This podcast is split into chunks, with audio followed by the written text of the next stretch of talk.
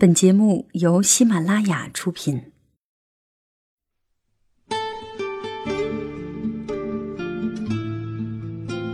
一段文字，诉说一段心情。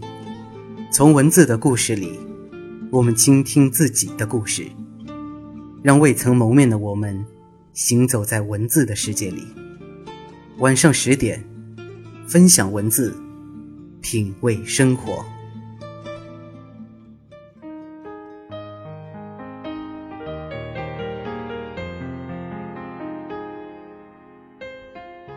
晚上好，欢迎收听由喜马拉雅独家播出的晚上十点，我是小叶，会常常在晚上和你分享一些让我们觉得感动、温暖、充满力量的文字。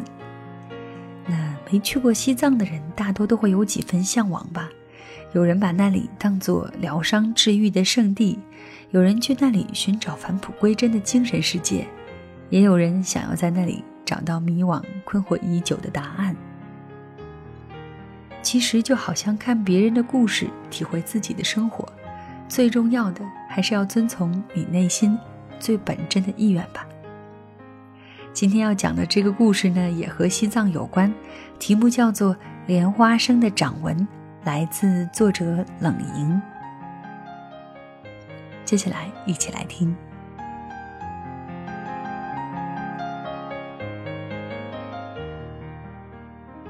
十二月的时候，陆河住在道淌河边。这条以流向叛逆闻名的河，此时干涸的滴水不见。周边半人高萧瑟的野草骆驼刺，迎着风向天空掠去，将冬日的草原染成一幅笔触荒凉的油画。梅朵拎着一大桶牦牛奶从陆河面前走过去，用磕巴的汉语。邀请陆河回帐篷喝奶茶。梅朵亚麻色的脸上绽开一个赤诚的笑容，露出一口白花花的好牙齿。梅朵是陆河借宿藏人家的小女儿，陆河已经在梅朵家里住了大半个月了。梅朵还没看过外面的世界，世界对她来说，蓝是天蓝，白是云白，绿是草绿，黄是花黄。冬天一定是苍灰，那是草原和青海湖的颜色。陆河描绘一百次，梅朵也理解不了城市里车流在晚上和阴天绘出的嘈杂灯河。梅朵对外面的世界全无兴趣，却喜欢来自陌生地方的陆河。陆河躺在草丛里发呆的时候，这个藏族姑娘总喜欢悄悄地从他身后闪出来。一想惊他一跳的姿势，然后哈哈笑着倒在他身旁。他很喜欢和陆河聊天两人操着各自生疏不全的汉语与藏语，在冬日高原的草丛里，像两只私语的鸣虫。和所有情窦初开的少女一样，梅朵喜欢拉着陆河聊她的缺拉嘎，藏语的意思是我爱你。梅朵爱着一个叫桑杰的男孩，但桑杰的心思不在梅朵身上，也不在别的女孩身上。桑杰迷恋腿骨号，一心只想在有生之年得到一只最好的腿骨号。桑杰的眼神只有在看向腿骨号的时候，才会迸发出爱情般的炙热。这是藏族少女梅朵十八年来生活中最大的忧伤。我要怎样才能让他像爱一只腿骨号那样的爱我？梅朵问陆河。都说你们汉人聪明，汉人的女人又比男人更聪明。他说：“你告诉我。”陆河回答不上的问题有很多，比如说他的爱情其实一点儿也不聪明。在来到青海的前一个月，陆河刚跟周挺离了婚。站在把脸描成一盘色谱的小三儿面前，陆河一声不响成了下堂妻。追他的时候山盟海誓说尽，恨不得把心掏出来立证给他看的前夫周挺，离婚时连避讳一下小三儿存在的意思都没有。周挺用了一年的婚姻和这样的散场来报复，报复的是陆河，连同他自己。在陆河不吵不闹、抬手签字的淡定里。周挺杀敌八百，自伤一千。周挺记恨陆河那样爱过郑风阳，嫁给他之后，心里还存放着郑风阳的影子。而郑风阳在得到陆河离婚的消息后，立刻向他表态，他一直站在原地，即使他曾经离开。陆河没有答复，因为他发现他有更重要的事情要做。陆河买了一张到西宁的票，买的是火车票。他选择了这样慢吞吞的形式，最适合告别、剥离和崭新的进入。他要从青海开始，走完自己曾在地图上勾出的藏区旅游路线。这是许多年前，远久到他遇到郑风阳并爱上他之前就梦想过的事情。笔记本、相机、陆河都没有带，这是一次真正的旅程。这么多年，他那么忙，忙着去爱，忙着被爱，忙着逃跑，忙着结婚。本来他还即将忙着生子、争吵、健忘、老去和粗糙。他选择了和所有人相似的人生，可是这人生轨迹现在被人为中断了。于是他想，索性停下来，跳出去，做一做自己。陆河的第一站在西宁的一家青年旅社里歇脚。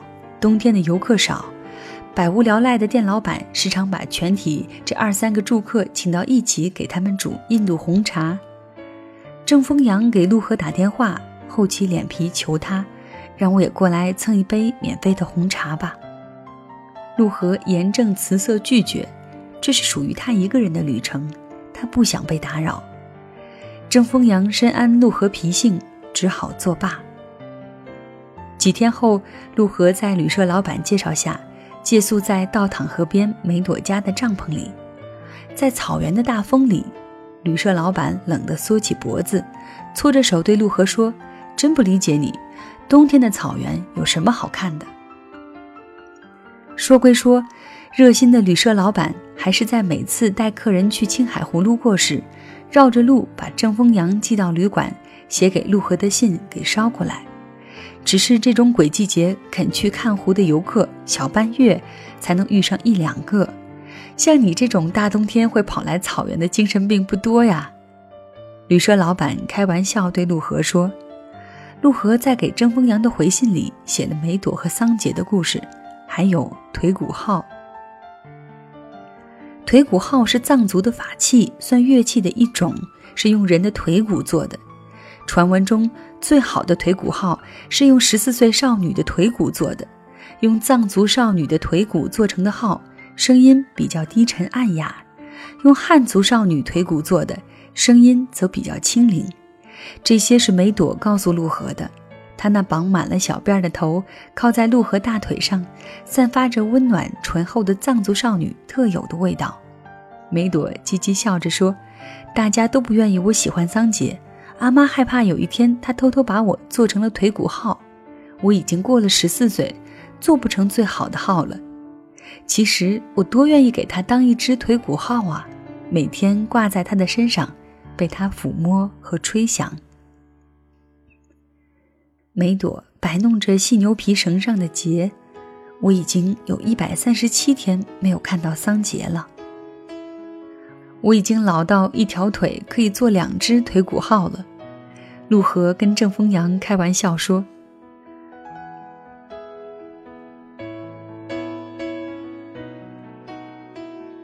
陆河二十八了，遇见郑风阳的时候，他才二十二岁，身体和心都青春逼人。他最美好的四年，用来和他的爱情一起悲欢笑气，跌爬滚打。郑风阳英俊锐气有才华，最重要的是刚好与他彼此爱上。郑风阳开启了陆河人生中那扇因宁缺毋滥而迟迟不肯打开的爱情门，他是他人生的金曲。如果没有后来，后来随着一次合同被骗，郑风阳正昂扬迈向小康的小公司，一下陷入绝境。公司倒闭后，郑风阳一蹶不振。转头就变成了一个心灰意懒、只爱抱怨的男人。生性好强的陆河，一面在下班后拼命兼职外公司的财务工作，承担两人所有开支，一面苦口婆心地劝郑丰阳振作，东山再起。郑丰阳听不进去，一心只想躲避失败现实的他，还爱上了酒瓶子。后来，陆河都开始和郑风阳一样，厌烦起自己那些喋喋不休的说教来，但他控制不住。他觉得那是自己的责任，他不能看着郑风阳堕落下去，他不愿意看着自己爱的男人变成那样。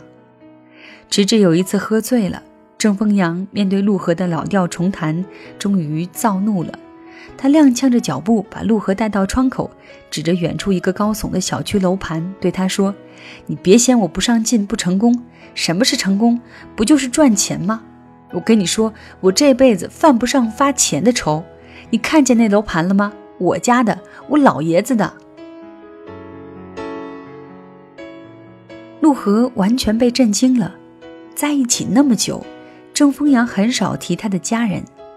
郑丰阳似乎和他父母关系不太好，很少回去。他父母似乎也很忙。陆河见过几次，斯文儒雅，只当是哪个机关部门的寻常人员。陆河在网上百度了一下那家开发商。看见总经理的照片，确确实实是郑丰阳的父亲。陆河迅速地从这段关系里打包撤离了。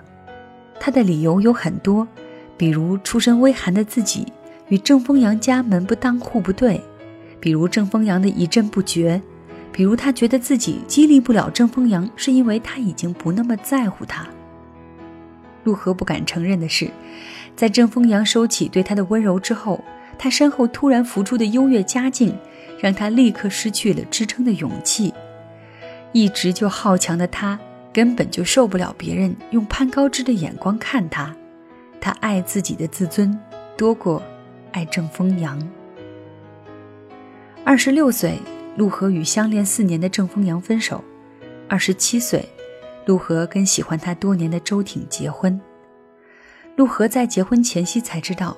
郑风阳那时的反常，不仅因为公司的惨败，更重要的原因是他那时被误诊为肾积水。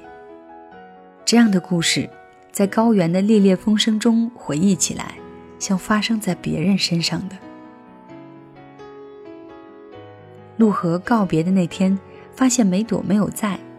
梅朵的爸妈说，他昨天扒了一辆路过的货车离开了，去那曲找桑杰了。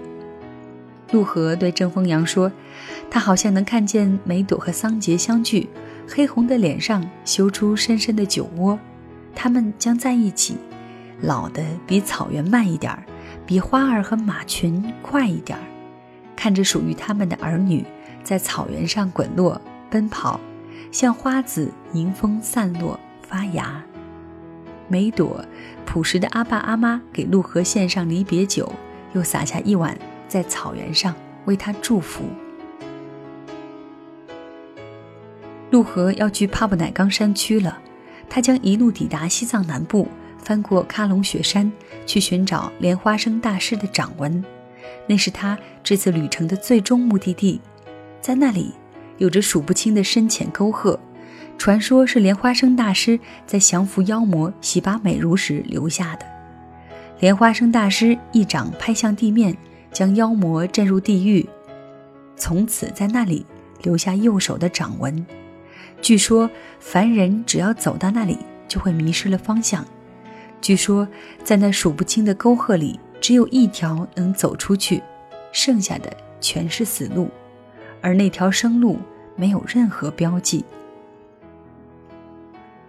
在离开青海的时候，陆河收到郑丰阳寄来的最后一封信。郑丰阳认认真真吐露了自己的心，明明白白地问：“陆河回来以后，可不可以嫁给我？”陆河没有回答他，只是给他讲了一些这边的琐事，也讲他学到的简单藏语。陆河告诉郑丰阳，在藏语里，老公叫阿窝，老婆叫纳麻，我爱你读缺拉嘎，忘记叫金梅赛，忘不掉叫金赛赌。而错过就是错过，读作诺我。陆河在拉萨中转，在拉萨入住的晚上，陆河用酒店的电脑打开 QQ，看到周挺的留言，他要结婚了。陆河给周挺打了个电话，真诚地跟他说了声对不起，然后祝他新婚快乐。他是应该道歉的，即使嫁给周挺，他一天也没有忘记郑风阳。他是爱情里的逃兵，而且逃得拖泥带水。爱与咳嗽无法隐瞒，陆河明白，这场婚姻其实是对周挺的刑罚。陆河真心祝福他拥有甜蜜新天地。陆河也给郑风阳打了电话。陆河和郑风阳在一起时，两人都很喜欢讲精神病人的笑话。所谓精神病人集思广，二逼青年欢乐多。在他们分享过的故事里，有一个网上著名的香菇的故事，讲的是有个病人经常撑着一把黑伞蹲在院子里，医生为了弄明白他在想什么，也撑了把伞蹲在他身边。过了一会儿，病人扭过头来问他：“你也是一只香菇吗？”这样的冷笑话曾经让陆河和郑风阳一起没心没肺的，不知道笑过多少次。走在大昭寺广场经幡飞扬的五色天空下，陆河又一次给郑风阳讲了香菇的故事，但这一次的版本有些不同。陆河的故事在那里没有结束，而是医生回答了病人：“是啊，我也是一只香菇。”医生和病人并排蹲着，过了一会儿，医生站起来走来走去。病人说：“你不是香菇吗？香菇怎么可以走来走去？”医生说：“香菇也可以走来走去啊。”病人觉得有道理，也开始站起来走动。后来医生开始吃饭，病人问：“香菇怎么能吃饭？”医生答：“香菇也可以吃饭啊。”病人觉得医生说的对，于是也开始吃饭。医生香菇带着病人喝水、上厕所。后来这个精神病人的生活一切都很正常。虽然他还是觉得自己是一只香菇。陆河讲完，郑风阳在那边顿了一会儿，说：“很温暖的故事。”是啊，陆河说：“这也是我听到过最温暖的故事。”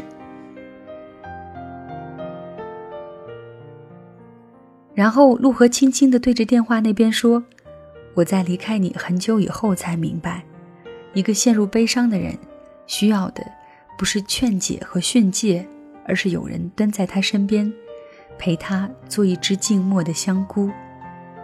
对不起，风阳，我不能原谅自己，在你最需要我的时候，没有懂得，也没有陪伴。最好的爱情要停在没有伤害的地方，我们回不了头。陆河挂掉电话，只觉心头有许多崩解的尘埃。纷纷扬扬落下。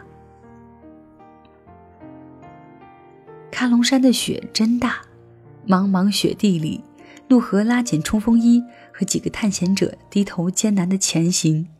三个月来的藏区生活，让陆河的脸上已经现出高原女人特有的高原红。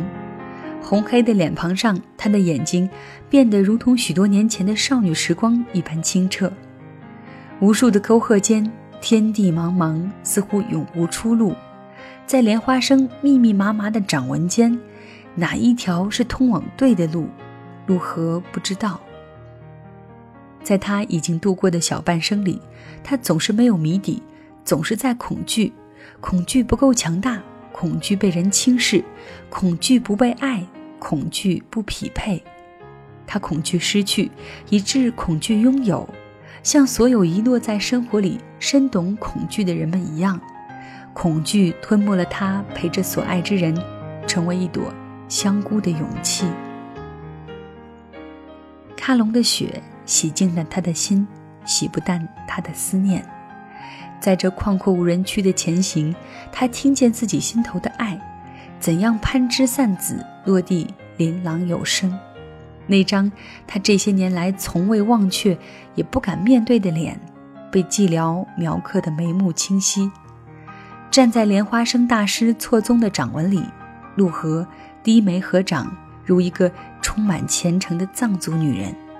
她想起的是曾在一本书中讲到的一段话：当你翻过喀龙雪山，站在莲花生大师的掌纹中间，不要追求，不要寻找，在祈祷中领悟，在领悟中获得幻象，在纵横交错的掌纹里，只有一条是通往人间净土的生存之路。皑皑飞雪里，让陆河愕然怔住的是抬头看见的一排身形，如约前来会合的青海旅馆老板和他伙伴组成的一支小队伍里，那灰色登山服下瘦瘦高高的熟悉身影，不是郑风阳，还会是谁？陆河慢慢走上前，伸手握住他的，这一次扣住的手指不会再放开，他。不是梅朵，他是聪明的汉人，他终于也懂得勇敢的意义。他已错过一次，不能再错过一生。他终于明白，在人生成千上万个困惑的拐角，只有遵从内心的爱，才是最幸福的出路。站在莲花生的掌纹里，轰隆隆，耳边都是春天。好的，以上就是这个故事的全部内容。秋天的凉意呢，越来越浓了，也希望你在晚上十点的节目当中能够体会到更多的温暖。我是小叶，欢迎你在喜马拉雅搜索“小叶三二一”，或者在新浪微博找到一丛蓝留言给我。另外呢，你还可以在微信公众平台搜索“小叶时间”的全拼，就可以看到节目当中的文稿了。在文稿的左下方点击阅读原文，就可以收听到当期的节目。那谢谢你的收听，小叶在这里跟你说晚安。走出这间房子的冷清，窥探这个城市的风景，依然厌倦着拥挤，不敢深呼吸。惆怅的倒影，走出整个秋天的屋顶，以为就此告别了凉意，依然退步翻过去，走不出寂静。白色的脸，有黑色的投影。我望着窗外，夜雨一直下，心开始有点慌，怕弄湿了眼眶。我站在人海，不停地遥望，等待着一道曙光照亮未知的方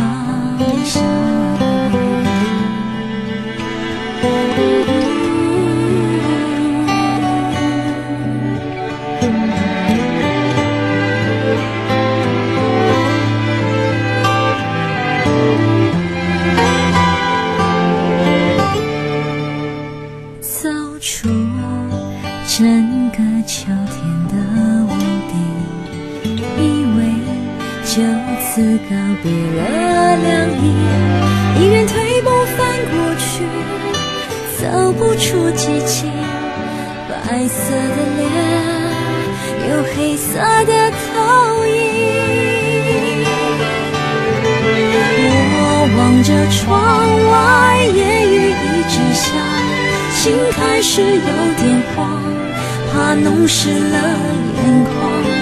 我站在人海，不停地仰望，等待着一道曙光照亮未知的方向。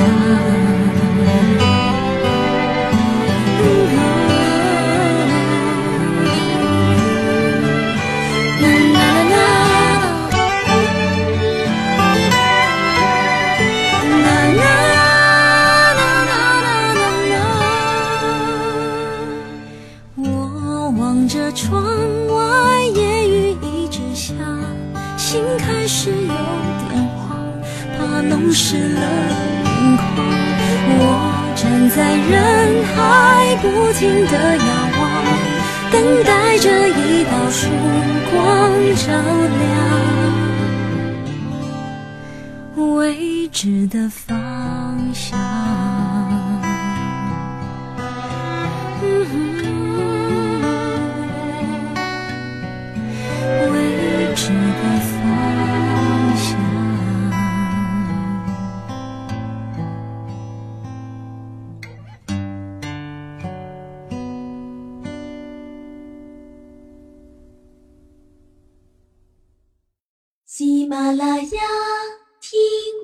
想听。